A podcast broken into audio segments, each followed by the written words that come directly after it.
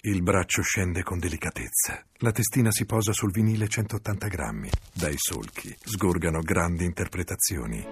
Classica in vinile 33 giri. Tuffati nel solco di una profonda emozione. La Sinfonie Fantastique di Berlioz, in edicola 14,99 euro. De Agostini. 48 uscite successive, prezzo bloccato 14,99. E se io mi trovo ancora in queste suole è perché il mio babbo che lo vuole. Perché se no io a quest'ora sarei a Broadway e non in questo zozzole tamaglio.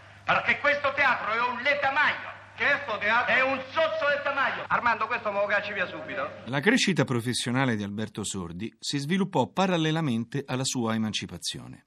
Insomma, per tutti prima o poi viene il momento di separarsi dalla propria famiglia e questo momento, per Alberto Sordi, si presentò alla fine degli anni 40, o almeno così sembrava. Al termine di una cena insieme alla madre e alle sorelle, Sordi si alzò in piedi ed annunciò solennemente che l'ora era giunta. Di lì a poco se ne sarebbe andato a vivere da solo, come molti altri suoi colleghi avevano fatto nel momento in cui si erano costruiti una posizione tale da poterglielo permettere. Seguì un silenzio che al nostro dovette sembrare interminabile. Poi la madre prese la parola e disse: Ma vai?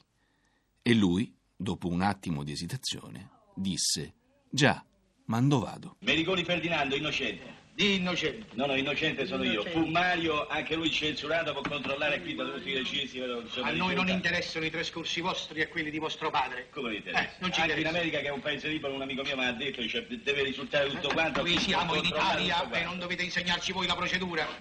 Eh, a presto. Mamma, Mia madre, Anigretti Margherita. Anigretti Margherita. Però io ho sempre vissuto con una zia mia che mi ha voluto bene come una mamma. Zia Costanza. Ah. La ricordo come fosse ieri. Perché mi hai lasciato, zia Costanza? Mi hai lasciato solo in questo sempre vissuto zia Costanza e bene. Passarono ancora degli anni, ma finalmente il momento tanto agognato giunse davvero, dopo la morte della madre. Sordi venne a sapere che un bellissimo casale che lui aveva sempre creduto di proprietà della chiesa era invece in vendita. Era la casa di Via Druso, vicino alle terme di Caracalla, che sarebbe diventata la terza casa di Alberto Sordi a Roma, dopo quella di Via San Cosimato a Trastevere, dove era nato, e di Via dei Pettinari. Oggi è considerata una sorta di monumento nazionale. Addirittura, per i ragazzi di Roma, è un punto di ritrovo. Dove ci incontriamo stasera? A casa di Sordi. E ancora oggi non c'è romano che non sappia dove si trova.